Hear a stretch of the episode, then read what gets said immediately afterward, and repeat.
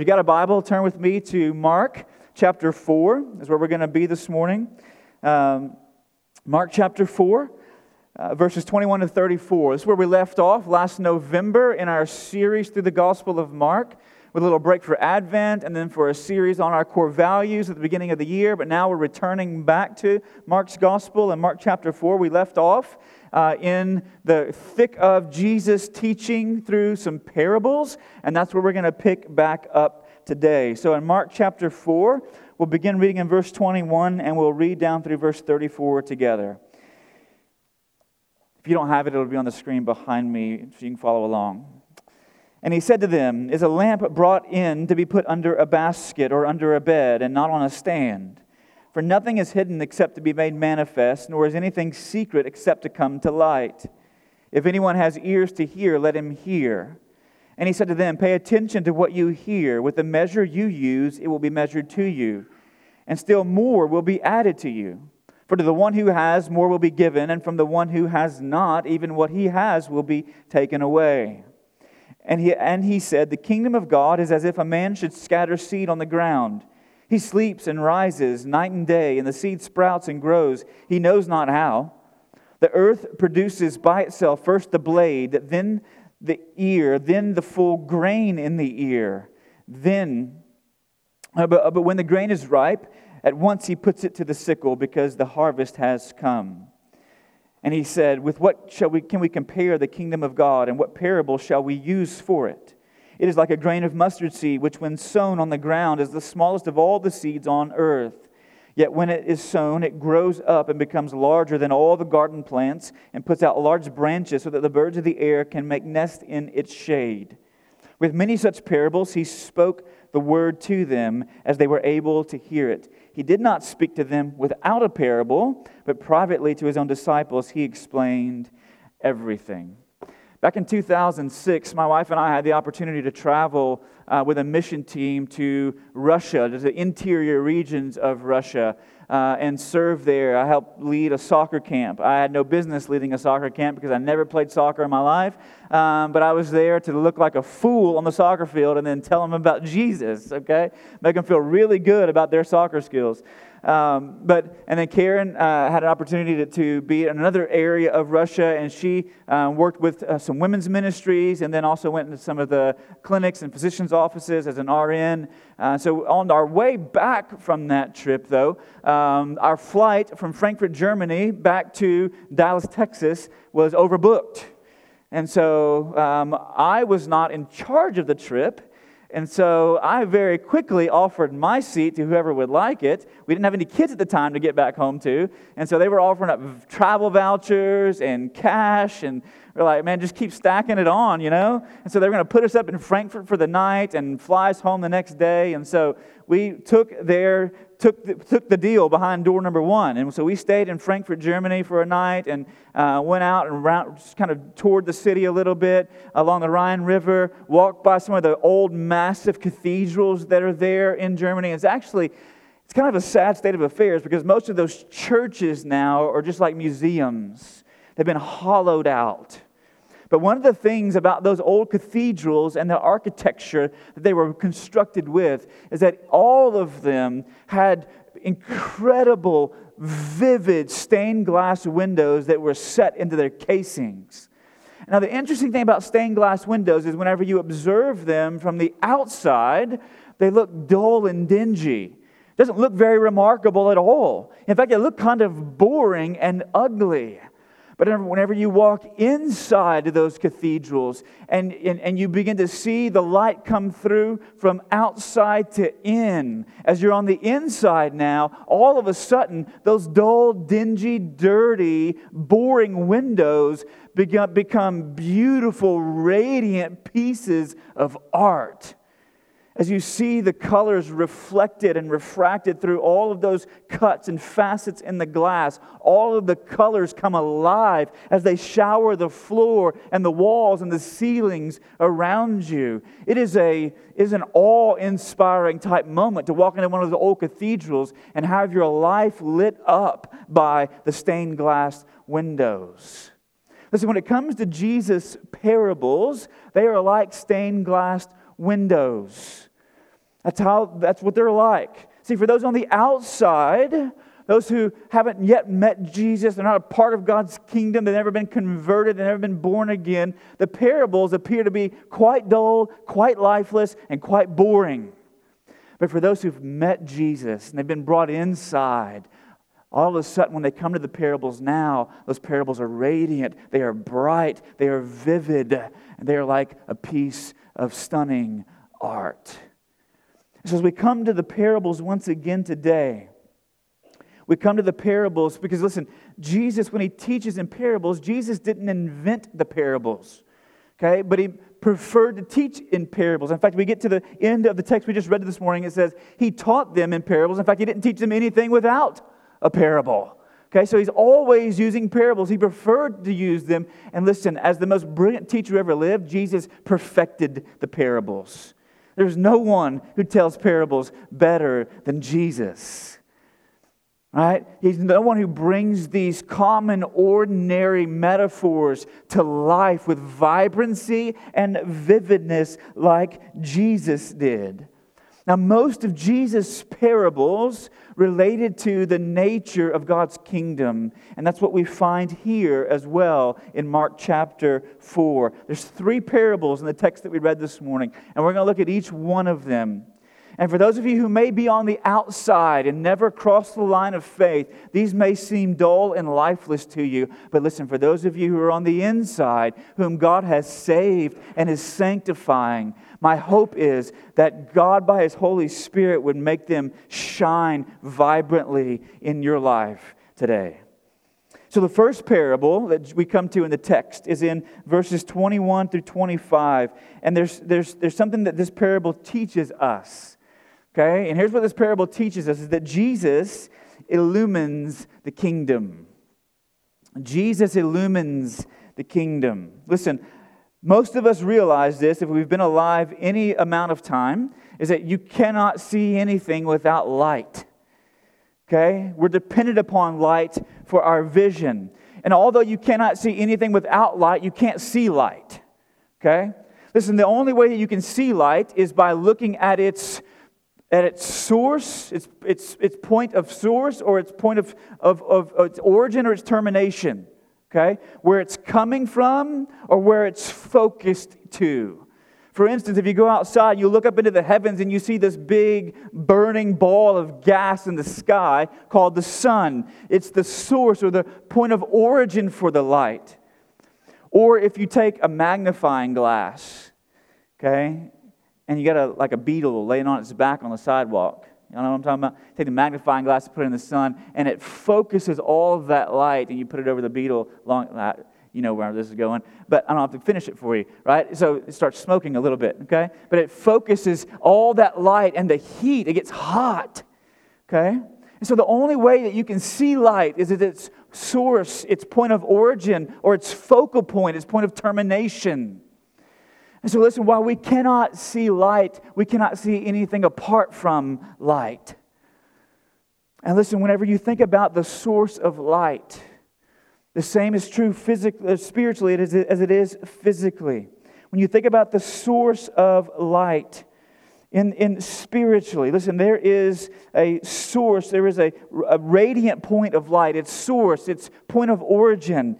And it is what Paul calls in 1 Timothy chapter 6 the immortal and invisible God who has always, does now, and will always exist in unapproachable light. So, the source of the radiant point, the source of origin is God. And listen, church, whenever God put the magnifying, magnifying glass over himself in human history, you know where the focal point shines on? Jesus Christ. So the radiant point is God in all of his splendor, beauty, and majesty from all of eternity. The focal point is Jesus in human history as all of God's revelation comes to center upon him. And so it's only by Him, through Him, in Him, that we're able to see the radiant colors of these parables stand forth for us from their pages. Look at what, the, what, what Jesus says, and Mark records here for us in verse 21. He said to them, Is a lamp brought to be put under a basket or under a bed, and not on a stand? For nothing is hidden except to be made manifest, nor is anything secret except to come to light. If anyone has ears, let him hear. And he said to them, Pay attention to what you hear. With the measure you use, it will be measured to you, and still more will be added to you. For the one who has, more will be given from, from the one who has not. Even what he has will be taken away. Listen, if you're going to understand anything about the parables, you must see them awash in the light of the person of Jesus Christ. And that's the point of verses 21 to 25. Let me, let me show you why I say that. Listen, in Mark, right? Um, our English translations oftentimes say, is a lamp brought? Okay, now we're going to do a little English here this morning, a little English grammar. Okay? Some of you are like, I know, I've been around long enough. You get off on these geeky little tangents about grammar. But listen, this, is a, this is a pretty important point. So track with me, all right? Listen, in English, the subject of a verb does what? The action, doesn't it, right? It is the one who acts upon something. The object of a verb is what is acted upon, okay? Subject does the action of the verb, object is what is acted upon by the subject, okay? Most of our English translations translate this uh, phrase at the beginning of, of verse 21, right? Does the lamp come or is the lamp brought? Or, or, or translate, is the lamp brought? In other words, the lamp is the object, someone else is the subject bringing the lamp. But actually, the way that Mark in the Greek words this, the way that he captures this thought is, is this way is that the lamp is not the object of the verb that's being brought, but it's the subject of the verb that's coming. So rather than translating it, is the lamp brought, a better translation would be, does the lamp come? First piece of evidence. Second piece of evidence. In the Old Testament, the idea of a lamp is frequently used as a metaphor for a number of things for the Torah, for God Himself, but also for the Davidic Messiah. See, in Psalm 119, 105, it says, Your word is a lamp to my feet and a light to my path. God's word illumines the path, He illumines our lives. Or in 2 Samuel chapter 22, verses 29, David's song on the day that God delivers him from the hand of his enemies, and particularly from Saul. Listen to what David says about God himself. 2 Samuel 22, 29, For you are my lamp, O Lord, and my God lightens my darkness. But in 2 Kings chapter 8, 2 Kings chapter 8, in verses 16 to 19, we read about one of the, some of the sequences of the kings of Israel and the kings of Judah, who, by the way, were not stand up dudes, most of them, okay? They led Israel to disobey God, rebel against God, worship idols of the nations. And listen to what God says in 2 Kings 8, beginning in verse 16. In the fifth year of Joram, the son of Ahab, king of Israel, when Jehoshaphat was king of Judah, Jehoram, the son of Jehoshaphat, king of Judah, began to reign. He was 32 years old when he became king, and he reigned eight years in Jerusalem. And he walked in the way of the kings of Israel, and as, as, the house of Ahab had done, for the daughter of Ahab was his wife. And he did what was evil in the sight of the Lord. Verse 19 Yet the Lord was not willing to destroy Judah for the sake of David his servant, since he promised to give a lamp to him and to his sons forever. What did, David, what did God promise to David whenever he makes a covenant with him? That one of your sons shall be on the throne for how long? Forever. And the way that the author of, of 2 Kings words it here is that he said he made a promise to David that he would give David a lamp. He would give David and his sons a lamp to, to forever. And his sons forever. Okay, in Psalm 132, 17, we see again a reference to this anointed one who would come. There, there I will make a horn to sprout for David. I have prepared a lamp for my anointed. So over and over again in the Old Testament, the word, the idea of a lamp is yes, the Torah, yes, God Himself, but specifically as it centers down oftentimes into the Davidic Messiah, the anointed one who would come. In addition, Third piece of evidence if two weren't enough for you, not usually enough for me, so I'll give you three. Maybe I'll give you four. How about that? Three. Third, in addition, Mark refers to the lamp, the lamp. He uses the definite article rather than the indefinite article. Okay? Once again, English grammar, the word a is an indefinite article meaning just any old lamp. The word the specifies a particular lamp that is coming in. In addition, this lamp is placed on a stand rather than under the bowl or a bed. It signifies that this lamp is lifted up or exalted in the house to give to, light to all who are in it. It's not contained by anything or subordinated or under anything. It rules supreme over all things. Listen, all of this evidence points to the fact that the Messiah, Jesus himself, is the lamp of God, the one in whom is divine light, the one through whom comes divine revelation. And if you put together what Mark is saying about Jesus as the lamp of God in the rest of 22 to 25, you see that God intends to illumine and reveal the truth of his kingdom through Jesus the King. And Jesus says, What about these parables? Pay attention to what you hear. I've come to reveal it, so pay attention. In other words, and listen, one of the other commentators I read, he said, Listen, these parables beg not only to be understood intellectually, but to be lived, to be embraced and embodied. And that's what Jesus is saying. He says, the more that you embrace, you give attention to, you embrace and embody what the, the truths this is communicating, the more full and dynamic they will become in your life. Right? The more vibrant they will become in your life. But whenever the, the, the but but he says what the one who has something's gonna be taken away from him, right? The measure that you use be measured to you, but whatever, whoever has more will be given. Whoever does, has some, whatever they have is going to be taken away. What is all that about? In other words, the more you embrace and embody the brilliance and the truth of these parables that Jesus teaches, the more full, dynamic, and vibrant they become in your life, and the more that you push them back, the more dull and lifeless they will become. So Jesus illumines the kingdom. What is the kingdom like? Now, yeah, I've got a whole page of notes I'm going to skip here. You can get it somewhere, some other time. How about that? Okay, so what is the kingdom like? Two other parables that Jesus tells here in the text. So I want to get to this stuff. Okay, and the first one is this. First one is this. When you look at God's kingdom, you know, Jesus says in John 18, My kingdom is not of this world. In other words, it can't be compared to things in this world, it can't be compared to kingdoms in this world. It's not like the great empires of human history. It's not contained by one, any one geography or political entity. It's not a part of a nation or a state. In fact, it encompasses all peoples from all nations. So, what is his kingdom like? Jesus says, first of all, God's kingdom is inclusive.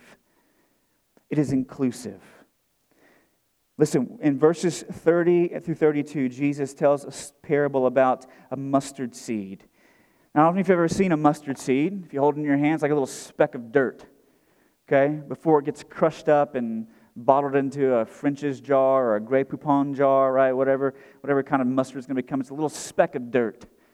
He says the smallest of the garden plants, smallest of the garden seeds, but when it's planted in the ground, he says eventually it becomes the largest of all the garden plants. In fact, the mustard seed or tree in, the, in, in, in, Jesus' day and time in the ancient Near East would have grown to about 12 feet in height, towering above all the other crops, all the other garden plants of his day.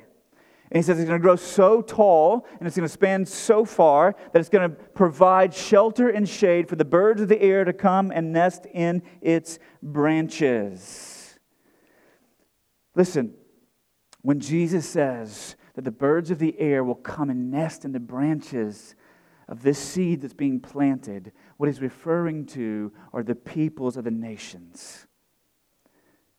See, in the Old Testament, Jesus, uh, uh the Old Testament says in Ezekiel chapter 17, verses 22 to 23, Thus says the Lord God, I myself will take a sprig from the lofty top of a cedar, and I will set it out. I will break off from the topmost of its young twigs a tender one, and I myself will plant it on a high and lofty mountain. On the mountain height of Israel I will plant it, and that it may bear branches and produce fruit and become a noble cedar. And under it will dwell every kind of bird in the shade of its branches. Birds of every sort will nest. Now, listen, I know Ezekiel's speaking of a cedar tree. He says, I'm going to take a small cutting off of the uppermost twig of a cedar tree right? And he says, I'm going to plant it, I'm going to, I'm going to graft it, I'm going to plant it down into the dirt, and it's going to grow and grow and grow and grow. It's going to get bigger and bigger and bigger and bigger. It's going to provide nests for the birds of the air. The same image Jesus uses here about the parable of the mustard seed. I know Ezekiel's talking about a cedar, and uh, uh, Jesus is talking about a mustard seed, but the point's the same. That which starts very, very small expands and becomes massive and inclusive. He says it'll become like a noble cedar for the birds to, to dwell in. Jesus says it'll become the largest of the garden plants where the birds can nest in. All throughout the Old Testament, the birds of the air oftentimes are a reference to the nations of the earth. And so, what Jesus says will happen, what the kingdom looks like, it looks like this incredibly inclusive and expansive rule and reign on the earth. And I want you to know something. It's not only what Jesus said here, but this is what human history and church history has shown. Let me, let me give you, let me, let me break this down for you a little bit. Listen. See, the kingdom of God breaks into human history. The rule and reign of God, it breaks into human history at the birth of Jesus Christ, this baby born in a manger, okay? Seemingly small and insignificant once again who would grow in wisdom and stature and knowledge before God and man. He would end up teaching with authority and ministering with mercy. He would live a life that was sinless. He'd be betrayed, handed over to the Roman government. He'd be crucified. He'd spend three days in a tomb before being raised from the grave to send his followers to the end of the earth. Prior to his ascension into heaven, only to return as he is seen leaving one day we will be able to say and see the fulfillment of revelation 11.15 where it says the kingdom of, the, of this world has become the kingdom of our, my, our lord and of his christ and he shall reign forever and ever. So it breaks into human history through jesus life death life ministry death resurrection and ascension and return. But listen until then the story goes on because jesus selects a collection of men listen without pedigree or credentials they were not the pick of the litter. Men who were unimpressive, insignificant, inconsequential, and in fact, ignorable in their day. They were compelled with the good news of Jesus and filled with the power of the Holy Spirit, and they proceeded to turn the world upside down. Listen, imagine what it would have been like to be in the room in Antioch in Acts chapter 13 when the believers were worshiping and the Holy Spirit tapped on their shoulder and signaled out Saul and Barnabas to be sent out. Think about that for a moment. What it would have been like to have been in that room and then to see history unfold. That they would be sent out. Do you think they would ever have imagined in their wildest dreams the kind of ripple effect that this act of obedience to the Holy Spirit would have had on their generation in places like Rome, in places like Corinth, Galatia, Ephesus, Philippi, Colossae, Thessalonica, on the islands of Cyprus and Crete? The most diverse places in the ancient world, these big metropolitan areas where people of the nations were and churches were being planted. Do you think they would have ever imagined the kind of impact that act of obedience would have had on the generation after generation in places like South Africa or northern Russia, from the midwestern parts of the U.S. to the Middle East, as the gospel continues to advance and go forth? They would plant churches in Jerusalem. They would plant churches in Antioch and Rome and Corinth, Galatia, Ephesus, Philippi, Colossae, Thessalonica, on the islands, into Egypt, Africa, India. The book of Acts traces the global expansion as that mustard seed grows and its branches sprout and nests are developed in all of these places among all of these peoples. And it ends in the book of Acts with Paul in prison in Rome awaiting trial with a desire to go westward towards Spain, the ends of the earth in his day, to take the gospel to places where it not, has not yet been. See, Jesus has a mustard seed. And it would grow to the largest of the garden plants with nests for all the peoples of the nations to find refuge, to seek shelter In the last 2,000 years of history, listen, it tells the story of branches born of a seed, to use another one of Jesus' parables, that was laid into the ground. And then it was raised up, sprung up to life, and it spread and stretched to the four corners of the world, providing a home for all kinds of people who come from all kinds of places. See, God's kingdom is inclusive, it is not limited to one nationality. By the way, I know we're up in, we're in an election year. I like to say this every once in a while. We got an election cycle coming up. There's there are caucuses and primaries, and there are people vying for their position on platforms to become the next president of the United States. Listen, I just want to say something this morning that God's kingdom, God's kingdom includes peoples of all nations from all places because God does not have a covenant relationship with any one particular nation, not ours. He has a covenant relationship with his church. His church, not America. Let that settle however you would like it to settle.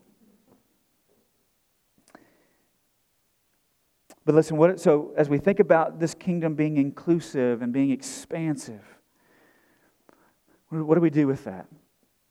Well, right now, you and I, as we're part of this kingdom, if you're a Christian, we are to live as an ambassador of this kingdom. As an ambassador of this kingdom. See, right now, churches are like embassies of the kingdom of God, and Christians are like ambassadors of the kingdom of God.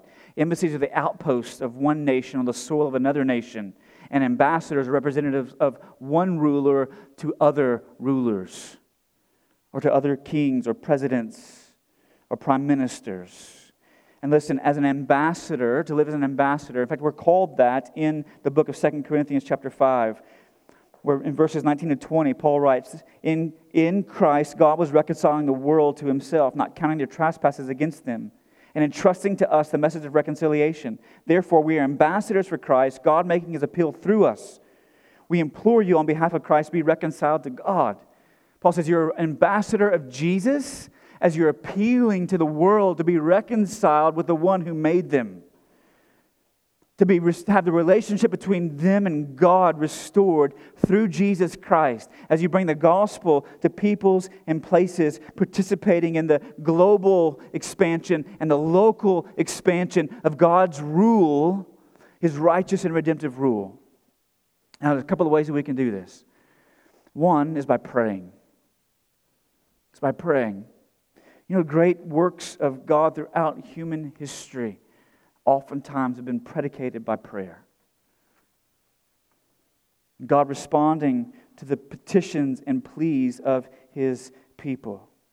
Let me ask you a question. When you think about your prayer life, is it only filled with requests for personal peace, requests for personal prosperity, requests for favor in the eyes of others, or is it marked by prayers for the global expansion of God's kingdom? In other words, that Jesus would be known and loved and worshiped in places where he's not yet known, loved, and worshiped. Do you pray that there'd be new nests that would be constructed? There'd be new people groups who have never heard of Christ that be grafted into the body of Christ? What fills your prayer life? It's not wrong to pray for personal needs and requests, but listen, I want to tell you something. It's a little lopsided if that's all your prayer life is about. It's about me and my finances and the new home that I want, or about the behavior of my children.